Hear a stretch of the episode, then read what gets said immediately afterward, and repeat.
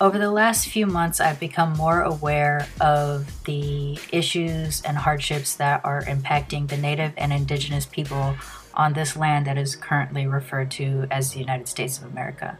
In attending the Geek Girl Con in Seattle in November, they made mention of what land the conference was taking place on. And in speaking with Natalie Evans from the Some Kind of Brown podcast and doing other research related to the missing and murdered Indigenous women, I want to acknowledge that Militantly Mixed, Blurred Comics, by Furious, all Main Hustle Media podcasts are recorded on what used to be known as the lands of the Chumash and the Tongva people. And while I don't know what else I can really do besides raising awareness in support of the people who formerly possessed these lands, I do want to acknowledge that I am currently occupying a space in which they used to thrive and no longer do.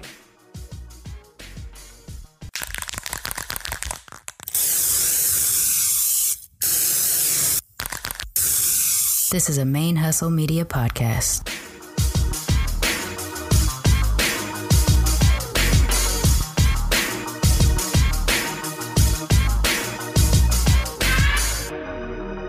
And welcome to the show. My name is Jackie O, and you're listening to Militantly Mixed. Yo, this Rashani from the single simulcast. And when I'm not making you laugh or making up parody songs, I'm kicking back listening to Militantly Mixed.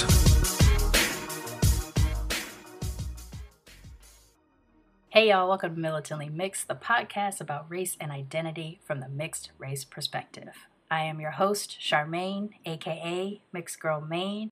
And I guess this is kind of the first episode in sort of the alternating schedule that I'm going to have to be doing um, until I replace my system. Uh, last week we had Blurred Comics, this week Militantly Mixed. Next week, we'll have Blurred Comics, and so on and so forth until I can replace the computer. Uh, I do want to say thank you to everybody who has donated so far. I do think I've hit about $649 in uh, donations towards me replacing my system, and of course, I will be saving as well. So it may take a couple months still, but in the meantime, I'm grateful that I have my old 2010 iMac that I can do editing on even though I can tell there is a quality dip, I can hear clickings and, and sounds of the computer working in the background when I'm recording.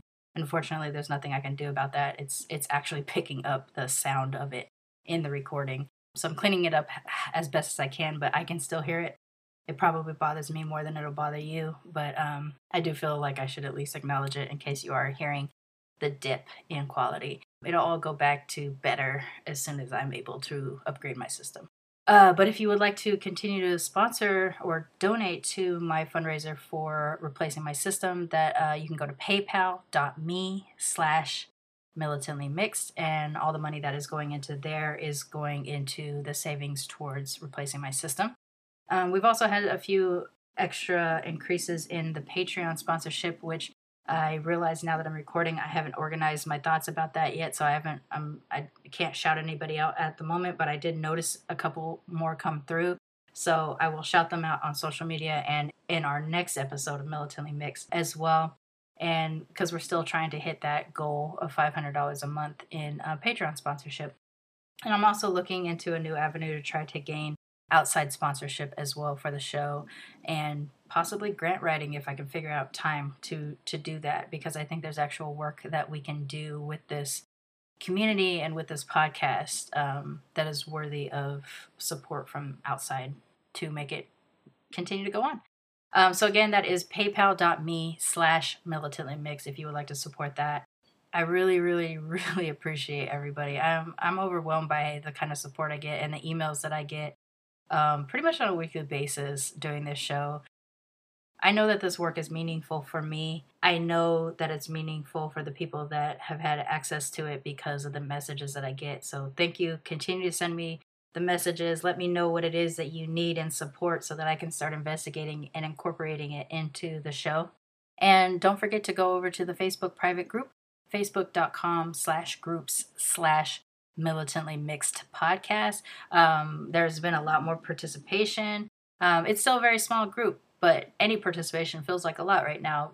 But if you go there, there is an actual safe space for us to talk about our mixed race issues and our identity or questions or, you know, uh, commiseration even on that page. It is moderated by myself and Jonathan Davis and it um it's just a it's starting to really feel like a place that we can go to have real community support. If you're doing something in mixedness i do want you to hype yourself on that show so that we or on that platform so that we can share what it is you're doing um, so that people have access to seeing hearing reading things that other mixed race people are doing. So if you're up to something if you're a youtube channel twitter instagram a podcast, um, a blog, whatever it is that you're doing, if it's in mixedness, post it up there, hype it up there so that we can follow you and support you in your journey. I did just receive a message on Instagram. Someone is about to start their own mixed race podcast and they have a lifestyle blog as well. So I'm going to get to know them a little bit more and start to share about them. But I think it is important for us to not view the work that we're doing in mixedness as competitive. We don't have time for it to be competitive. We need to be accessing everything that mixed folks are doing so that we feel that we have a place and representation in the culture and media and and everything. So if you're doing a podcast, a blog, a YouTube channel, whatever it is that you're doing in mixedness, please send it my way so I can add it to our resource tab. And also, you actively join that page and shouting yourself out is important to me as well because I think, you know, militantly mixed needs to be more than just me. It started with me, but it is us. It's for us and it is created by us and I don't want to be I don't want to be the only voice in this game. I don't. I want there to be more of us. I want there to be as many of us doing content creation of any sort as there are the white folks that are out there doing it and dominating media. So if you're doing something, please holler at me. Let me know what you're doing. Get on the page and let everybody know what you're doing, and we'll grow this thing together. That's what's important to me. Okay, did I already mention this? I don't think I have. Uh, I do want to address why I'm not able to produce more Black History Month focused episodes this month. Unfortunately, the interviews that I had, either scheduled and or recorded, um, were affected by either I lost the recording because I lost the system, or I couldn't get them back on schedule in time because I lost my system and I was scrambling to try to get this computer up and running to work. So unfortunately the the episodes I had planned for this month will not happen this month. Hopefully they will happen in the future. Not that I only focus on mixed blackness during Black History Month. Of course, I'm a mixed black woman. I focus on mixed blackness quite a lot. Um, it's because of the people I have access to predominantly.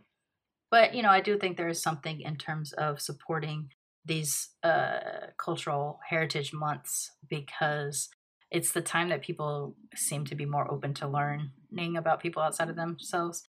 But unfortunately, I'm just not going to be able to deliver on that this time around. And I am basically just having to move forward with whoever I've been able to schedule with since my old system went down and my old, old system came back up. um, so if uh, I will do my best to try to maintain that spirit going forward, I just unfortunately, eh, timing wise, is not going to work out for February. But before I get into this week's guest, because I'm really excited about this episode, I had a breakthrough on this episode, so it's important that I share this with y'all. Um, but before I get into that, I just want to let you know I do have a couple events coming up. If you are in the Oceanside slash San Diego area on February 29th, I will be at the Black Nerd Expo at MiraCosta College. Um, I will be attending that space as a member of Blurred Comics. My co host, Blurred Vision, will be with me, and we will be podcasting in person there. That doesn't mean live necessarily. We might try to do like a live stream on IG or, or Twitter or something like that if, if the Wi Fi is up to par. But we're basically going to be recording in that space with exi- other exhibitors and guests of that event. So if you're going to be in the area, please head on over to MiraCosta College and come check us out. I'll have some stickers and things like that available at the event but more than anything i want to meet y'all. So if you're in the area please come out and and see me and um and we'll you know be mixed black and nerdy together. Uh the other thing what i have i'm going to be attending ClexaCon in april in las vegas which is one of the largest lgbtq plus women's geekdom festivals. I'm re- or conferences. I'm really excited about that and looking forward to that. And through this interview, I just learned there is a mixed race heritage conference in Seattle March 28th. So now I've got to try to spin my wheels and figure out a way to get up there for that, which is being produced in part by my guest today, Sharon H. Chang. So I I'm looking forward to these opportunities to engage in more mixed race conferences and things like that. So um, I'm excited about trying to figure out a way to get myself up there. Okay, yeah, I think we're good. Did I already say that I've had the flu? I, I the other reason why I'm sort of not organized right now is I, I had the flu this week. I I left work early on Tuesday.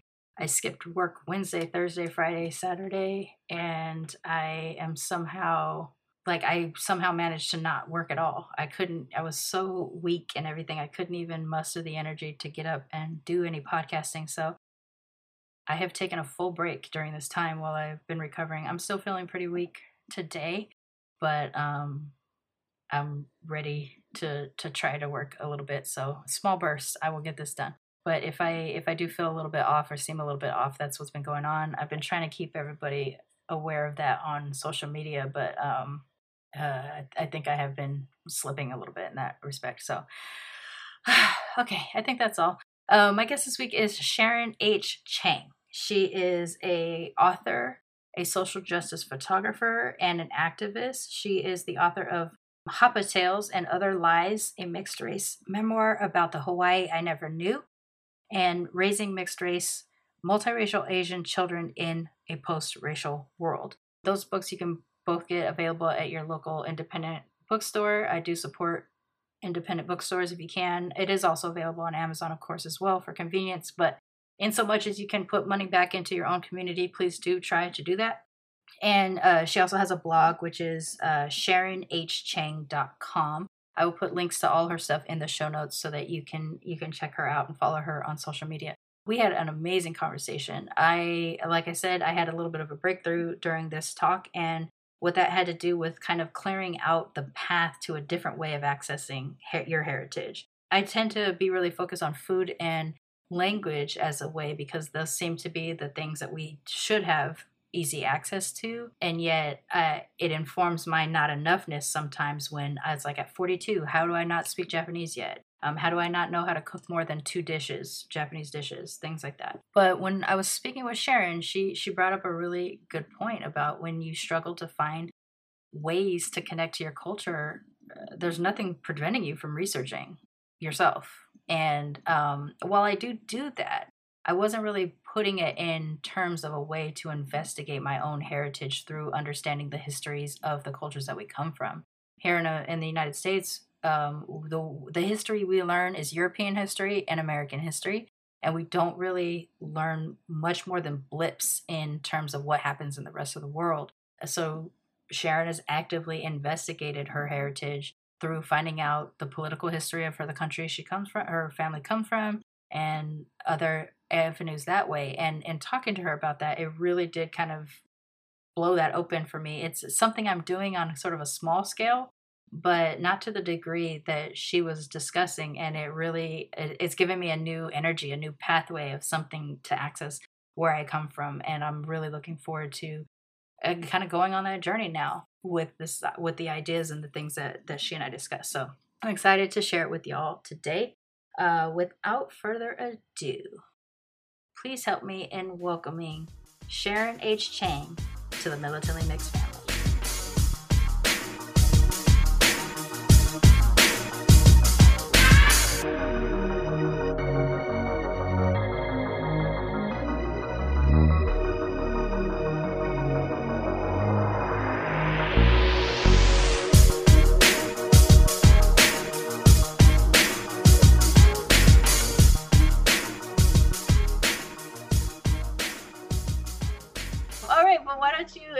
Yourself to everybody and let everybody know what you're doing and where, where you're from, everything. All right. So my name is Sharon H. Chang. I'm a author, photographer, and activist. I do a lot of different stuff, um, but I think for this audience, hello, um, I would mention that I've written two books on multiraciality. So the first one was called Raising Mixed Race. The second is called Hapa Tales and Other Lies. And then I am a social justice photographer. So I do a lot of on the ground photography at marches, rallies, and protests, and I work with grassroots groups and nonprofit. Um, and then I am uh, also do a little bit of equity consulting with schools, um, and that mm. is partially um, doing mixed race workshops for parents, how to support children and having positive multiracial identity and then also some race 101 training just parents learning how to talk to their kids about race and racism.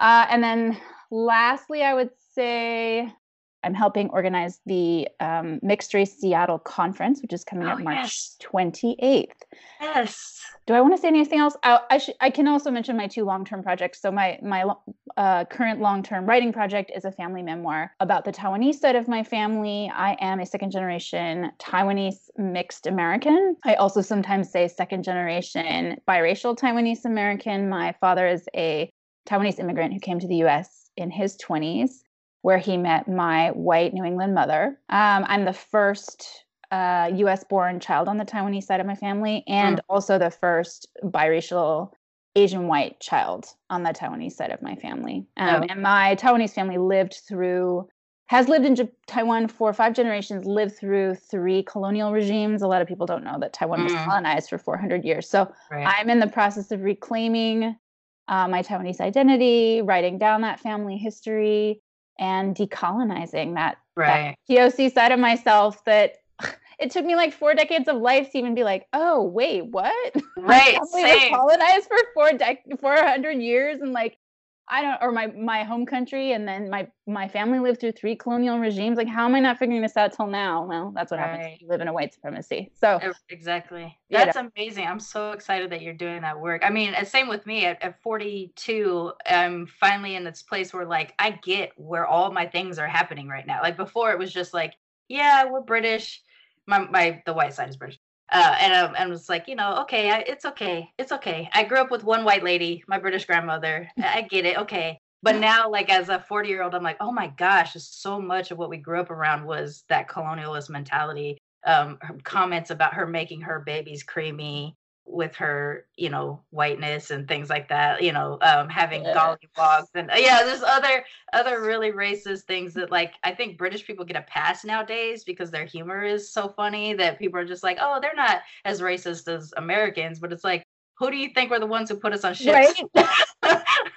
you like, know, who colonized the U.S. Asia, you know, or most of Asia and stuff like that too. Um, you know, the French the English, those were the big the big hitters, you know, Spanish as well.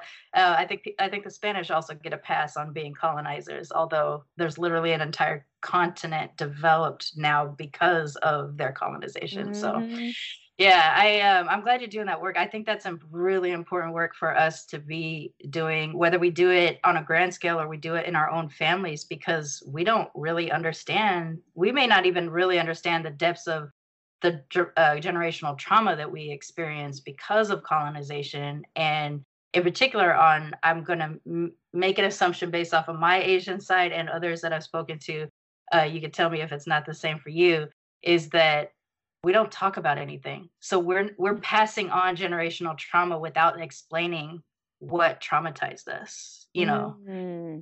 uh, i think to some degree that's happening on the taiwan side like for example the fact that no one can remember the story of whoever was aboriginal in our family and i'm i've been able to more or less corroborate that based on dna testing by multiple uh, by myself my sister and my cousin and cross-referencing it against intensive historical research. So it's it's there. It can't, it's clearly there but nobody can remember who that mm. person or people were. They're probably women um, aboriginal women.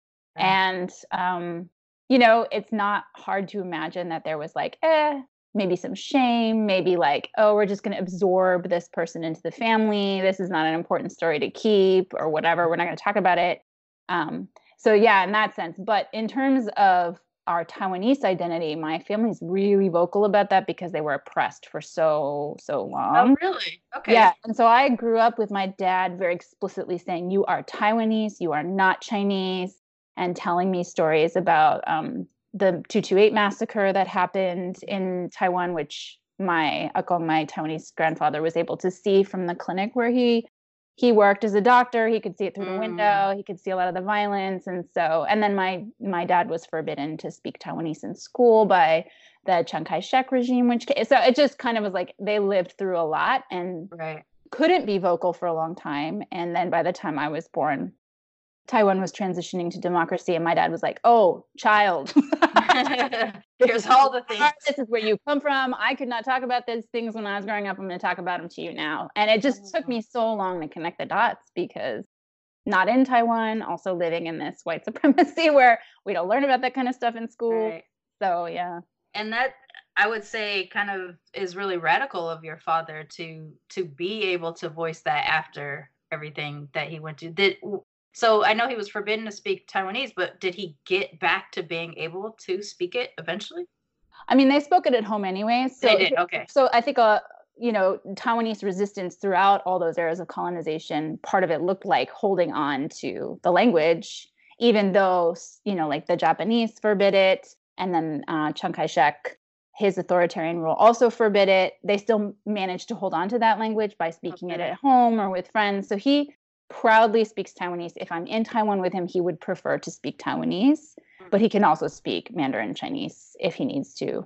is it easy to maneuver through taiwan speaking both languages or predominantly mandarin is taken over Mandarin is the official language now. Yeah. Yeah. So do you get to speak any I speak some Chinese, not a lot, and know like a few words of Taiwanese. Hmm. that that I think is the other issue, especially on the mixed Asian side that I experience is um, when my Japanese grandmother was from the war bride, third wave war bride. Um, she had to take American domesticity classes when she came here. She was told not to teach her children Japanese because it's already bad enough they're half breeds. You don't want to compute, confuse their brains. So even by the time I come around, she's still so she's American citizen. She's been here. She's married. She's got her kids, and she still will not teach me Japanese, even though Mhm. I'm in her house. Um, it takes until I'm in college. No, actually, in college, I asked her to help me, and she won't. Mhm. But when I was in my 30s, so at this point, uh, I'm in my 30s, so she would have been in America for about 40 some odd years, maybe 50 years. And that's when I start speaking to her in what little Japanese I've managed to learn over the years, and she will respond back. It took that long. Yeah, uh, we're having a similar situation with my Japanese mother-in-law. So my husband is also biracial. His mother is a Japanese immigrant. Similar, came in her twenties. Um, she did not teach her children Japanese. Different generation than your grandmother, but still a legacy of feeling like I have to teach my kids English. So even if it wasn't directly messaged to her, she still internalized that. And so uh, when my son was born, and you know, I both my husband and I feel a lot of sadness around this loss of language we were like, okay, we support you. Like, speak to our son only in Japanese. That's the only way he can really learn. And like, English is still her second language. It's still not as comfortable for her. So I was like, oh, it's no big deal. Just speak to him in Japanese. She wouldn't do it. Yeah, Right? And- and oh, we would try and try and try, and she just she wouldn't or couldn't or I don't know. And then we took our son to Asia last year. That was his first time there. And mm-hmm. when he came back, he really connected with Japan, especially. He started bothering me to take Japanese classes. good. He started Japanese school. When he started Japanese school, that's when she started speaking Japanese. Oh, good. Okay. But so- again, it took that long yeah. and the persistence and like the real showing of commitment on our part and trying to destigmatize that that multiple language mm-hmm. learning here to Yeah. begin that process. So it's frustrating. Yeah. Yeah. No, it is. I and I. I was just, it's also frustrating because my dad is um he speaks four languages. So he yeah, he speaks his first language was Taiwanese and then he learned Mandarin Chinese in school because he you know that was the forced language, uh, national language and then you know immigrated to the US, learned English here and then also studied Japanese. My um grandparents were, didn't speak very good Chinese. They spoke Taiwanese and Japanese because they w- grew up during the Japanese colonization. So he studied Japanese because I think it reminded him of them. And also, he was raised around some Japanese. So he speaks four languages, really common in Taiwan for people to be multilingual. Right. And it's just like a cultural standard. It's not surprising to anybody. And it's frustrating to me. It has always been frustrating to me growing up in the US that it's such a monolingual culture here. And there's so much stigma around learning multiple languages and not a lot of institutional support, even still. Mhm. Um, because like I've seen a, con- a lot of models where in a lot of cultures where it's just a given, you know, and I'm like, Yeah. what's it with this country where we can only ever speak English? It's interesting.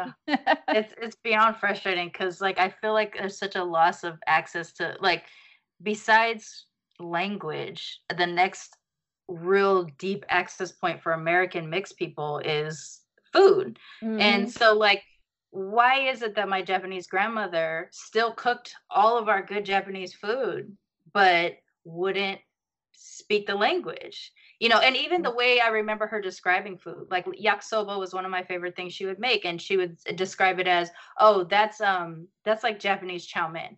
Well, why don't you just tell me in Japanese, like in our language, what this food is, instead of finding other cultures to tell me what my food is in English? Oh, you know, yeah. um uh and so like i remember a lot of my favorite japanese foods being explained to me through other cultures um which i thought was a very strange thing also she didn't teach me how to cook the kitchen was like her one safe space it was the one thing that was important to her she wanted to be a chef when she was younger and even though she tested higher in school her brother was the one who got to go to school not her like university. Mm. so she didn't get to live her dream. So the kitchen is her domain and she doesn't nobody goes in there that's her space. So i didn't get to learn how to cook it i just got to eat it and then the way she explains it to me is through other Mm. languages right um, and i think that that is uh, well one i think that's the, the japanese assimilation thing that i don't know exists quite as heavily in other asian cultures but japanese do move to a place assimilate and try to lose the culture because of all the the fear of ra- racism and and and things like that but it's it's always a point that's really frustrating and i find it with my other asian friends too especially my mixed other asian friends it's like half of them have access half of them don't and it's just this question of why you know or why Mhm. when we talk about this and then the other bit is if i had korean friends i couldn't bring them home you know like Oh, you know, yeah. things like that, Mhm. you know. But same with the black friends. Like even though I was black, my grandma we, we we weren't allowed to talk about me being black. My none of my family knew we were black and things like that. Um, but like, you know, there's there was this divide where I always knew like if I really liked Korean people, I had to be careful about mentioning that, you know. Right. And it was like, but we're the ones who messed up Korea. Like they didn't do it. they didn't do to us. We did to them. Like why? Right.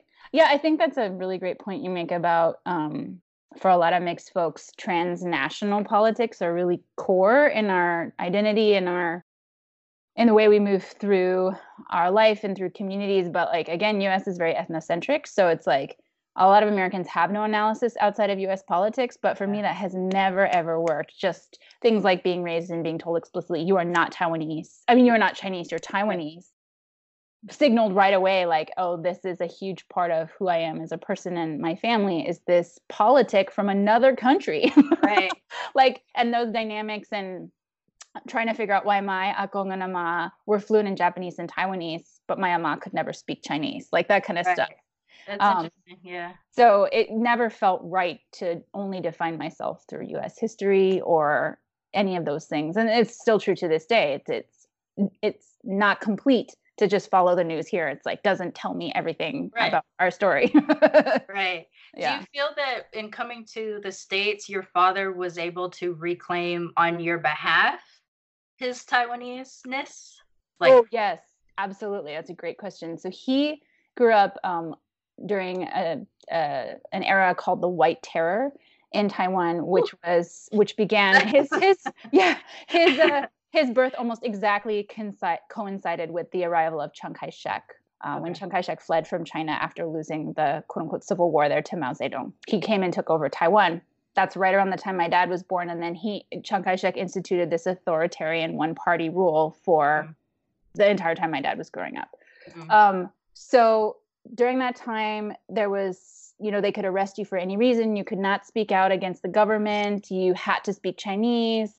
You had to be very careful about what you said. There was like special police that would always be listening, and so there was um, like a an enforced silence, a culture of silence Mhm. when my dad was growing up, and my Gong did not tell him about a lot of the violence that had happened or a lot of the history because he didn't want um, the family to get in trouble. He would have gotten arrested and maybe executed. Mhm. So my dad didn't actually fully know his history, and in Mhm. schools even they didn't teach Taiwanese history. They taught mainland Chinese history. Ugh. So like my dad was telling me on my last visit, he said, I knew the name of like every river in China, but I didn't know the name of a single river in Taiwan. So that was how he grew up. When he came to the US, this is only something I've discovered recently, is when he first started learning about what had really happened in Taiwan because there was more access and freedom to access knowledge here. Right. So that's when he started redefining himself as Taiwanese. And then also, there were a lot of blacklisted Taiwanese during that time who were living in exile here in the US because Mm. they were dissidents and they were not allowed to be come to Taiwan. And they would give talks around the US and they would invite like Taiwanese diaspora, like Taiwanese Americans to come and listen. So he went to some of those talks and he just became politicized here in the US. It's so weird um, by like you know these Taiwanese to really get passionate about about his country in that way, and then you know shortly after had us his kids. So we were sort of born into his awakening, which is Mm. really interesting to think about. I mean, the other thing I could go on and on. There's so much research I'm doing. The other thing that's complicated about that is that Chiang Kai-shek was sponsored by the U.S. Ooh. So we do have a Americans do have a history of being on the wrong side of history a lot. yeah, they kind of backed him and you know and and didn't do anything. There was this huge massacre I told you about, and and the U.S. did not step in, and and up to maybe twenty eight thousand Taiwanese were killed during that massacre. So complicated to be like, oh, I have to leave my home country and come to like, you know, basically a colonizer's space to like even know my real history because I can't learn it at home. You know what I mean? It's not an just uncommon story all over the world, your right? mind. Like a colonizer, another co- you got to go to another colonizer space who supported a different colonizer to take away your family's history, your country's history. Like God, that's too many layers of colonization. yeah. No way. Hey, hey, this is Rebecca Vega Romero. You might remember me from episode number 27, Ethnic Chameleon. I call myself that because I look like every race because my family comes from every place. I'm making a film about dating while mixed. It's going to be called The Question, and we are fundraising now on Seed and Spark.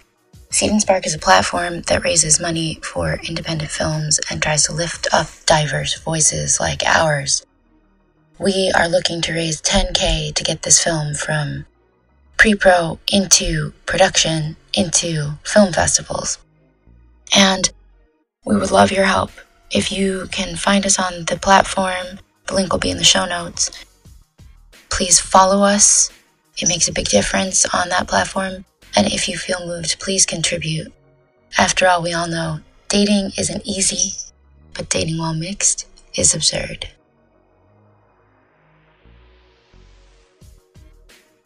Yeah, because you Taiwan has been colonized by it was colonized by the Dutch and the Spanish, and then the uh, so also by mainland China, different regimes, and then also by Japan, and then by Chiang Kai-shek. So that that's also confusing for people because we're used to like this kind of oh there was one colonizer that kind of Yeah. understanding, but it's like what happens when you're colonized? We're, we're different world imperial regimes. I don't know. It's very Yeah.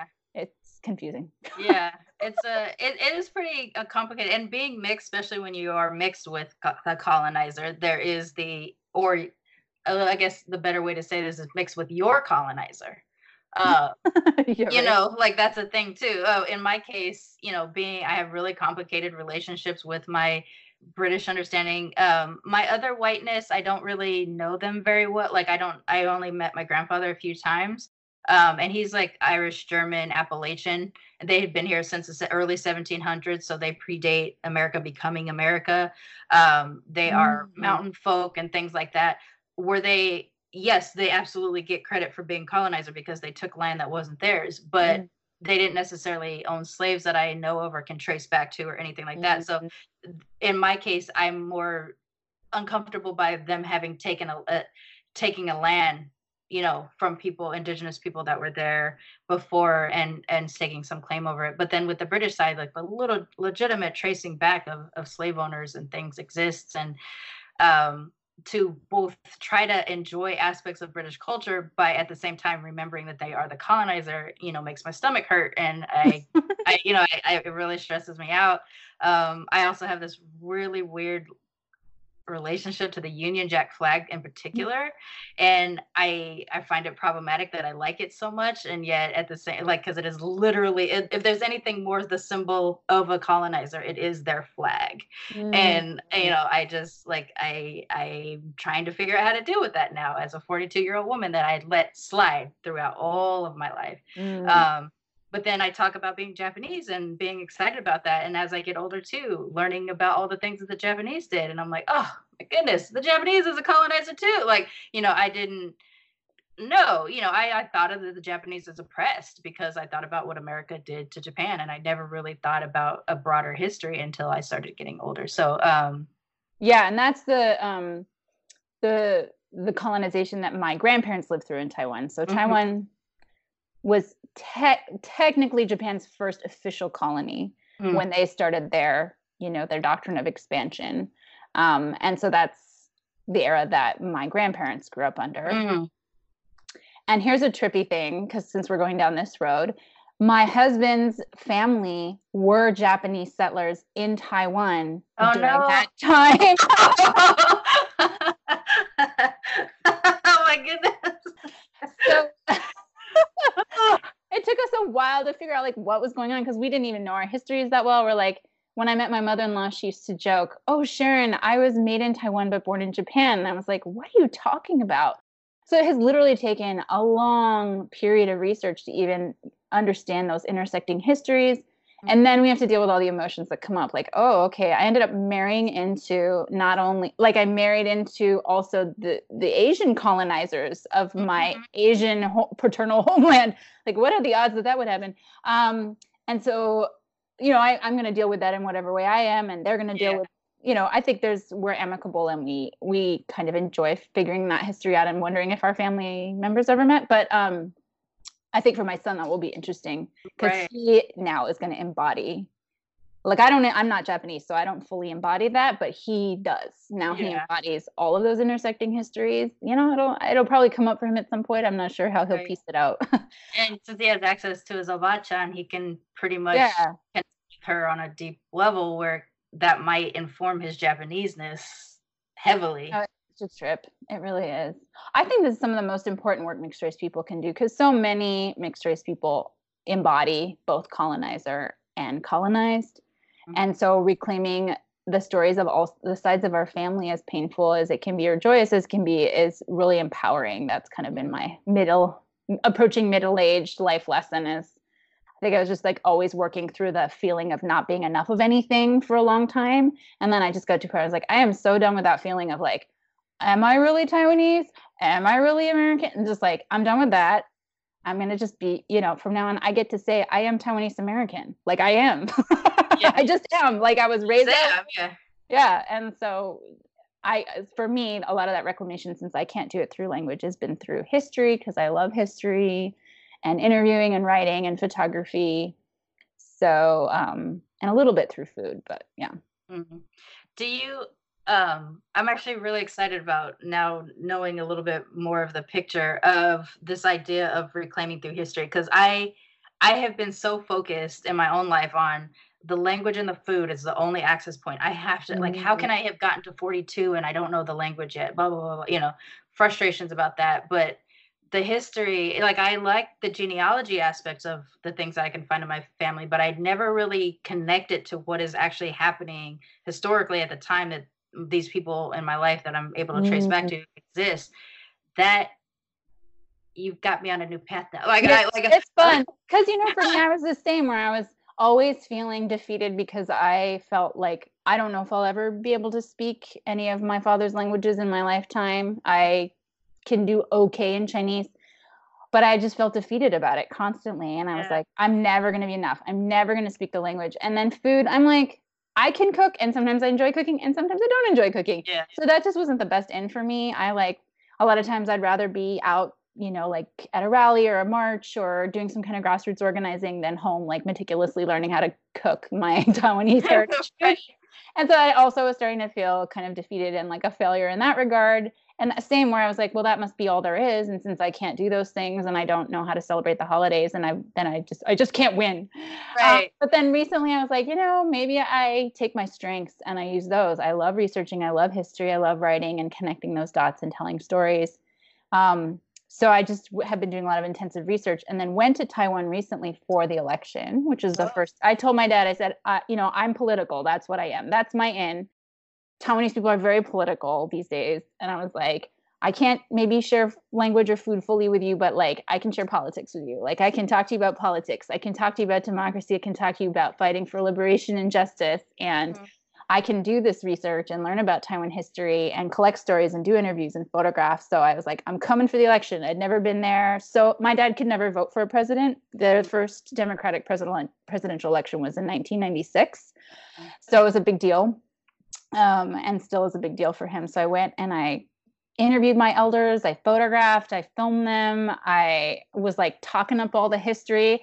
And they were so impressed and they were actually confiding in me. And it was this beautiful Mm. moment where I was like, oh, this is my in. Like, this is what I'm strong at. And, you know, tellingly, this is my heritage as a Taiwanese person. Like, I come from many, um, you know, colonized generations in Taiwan. And this is what my ancestors handed to me was this resistance, this, this seed of resistance. And it's bringing me back to my homeland Right. And and other Taiwanese people are like, "Oh, you know so much about Taiwanese history, like more than we do."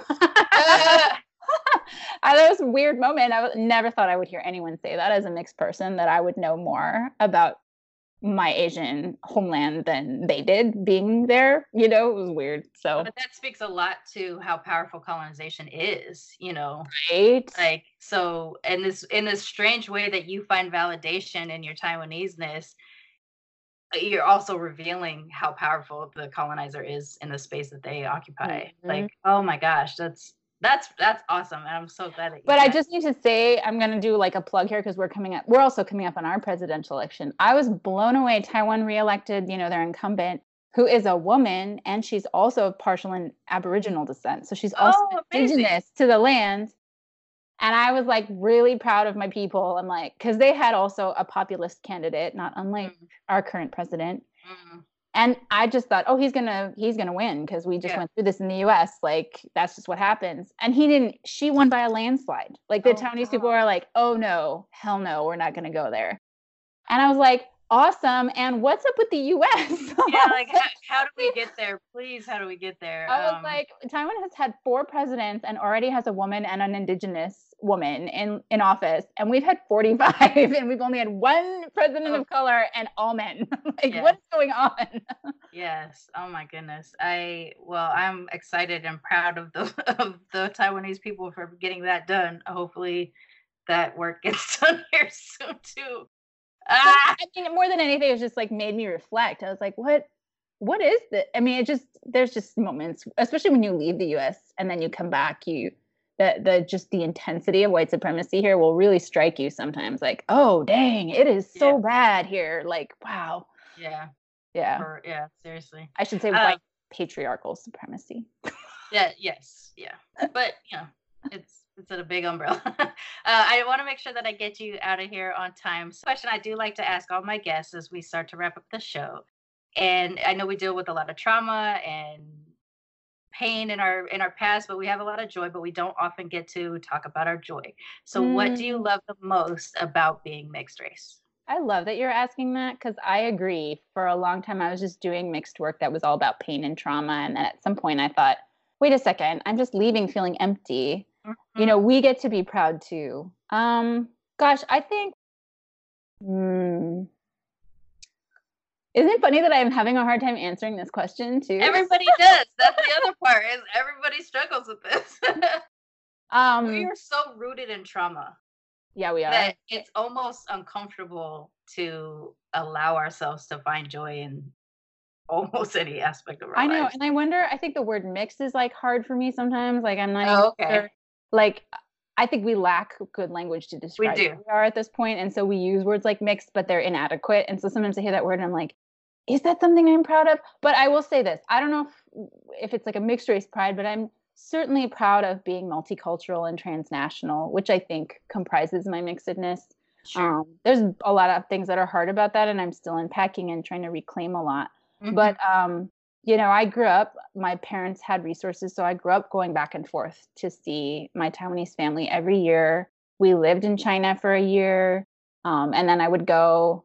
You know, my white family had their issues, but we would go to New England every year and you know spend time with them. And they're fairly newer to the U.S., so um, like my mother's half Czechoslovakian, and my great grandmother came through Ellis Island alone when she was 16. She was a peasant from a peasant farming family, and they needed money, so she came alone and worked in the factories. And Oh, wow. I knew her growing up because she died when she was 103, so or 101. So like you know, being close to that, your like Eastern European heritage. And like going and staying at my great Grammy's house and being like, I'm related to you. it's a woman with this thick European Yeah, like when you have a face like this and you're next to your white relative, you're just like, how? oh, and then she's an immigrant too, right? And so she's got this thick accent, doesn't speak English that well. And then I'm like going to Taiwan and like hanging out with my Taiwanese family and like eating totally different food and hearing their accents. And then I've got like an immigrant parent. Sometimes that stuff felt so confusing as a kid, Mhm. but now in retrospect, I look back and realize there's a lot of people who don't have that experience, and it is rich. It's very rich. Mhm. There's a lot of beautiful things to to pull from that, and I'm working now to to appreciate those things more. yeah that's great i uh, thank you so much for doing this i'm i'm and even with the little hiccups at the beginning of how long it took me to get online and everything i really appreciate it we needed like five hours to talk. And honestly i if please come back please tell everybody again uh, what books that they can get that you have written how they can access your photography and your activism how they can follow you everything Yeah, absolutely. So my books are Raising Mixed Race and Hapa Tales and Other Lies. You can find me on my website, sharonhchang.com, and there are links to all my social media there. And then I'm co organizing, very excited, a uh, Mixed Race Seattle conference, which is coming up March 28th. It's free and open to the public. If you are in Seattle or can make it here, we would love to see you. You can find it, uh, information about it on my uh, blog and also on Facebook. amazing i'm so excited about that and hopefully Can you come? If I can figure it out, I absolutely will try because that I want to be in more of these spaces, and I've been like slowly building my way up towards it. And is not a long flight. I don't know financially uh, um, what that looks like for you because I know it can be hard. yeah, be amazing. I will a hundred I'm percent gonna try to make about that happen. it. yes, please. I will. I'm gonna look up the details today and uh and try to make that work. Thank you so much again. I cannot wait to talk to you again. I'm really looking forward to continuing to follow all the things that you're doing and Ah, Thank you likewise. for It's so doing nice to the heritage uh, the heritage conference. I Yeah. appreciate it so much. Thank we you need it. Thank you for this podcast. We need this too a lot, and we need it done by us, not people. by Yes. us. Yes. By us. By us for us, right? Militantly Mixed is a main hustle media podcast, produced and hosted by me, Sharmane Fury.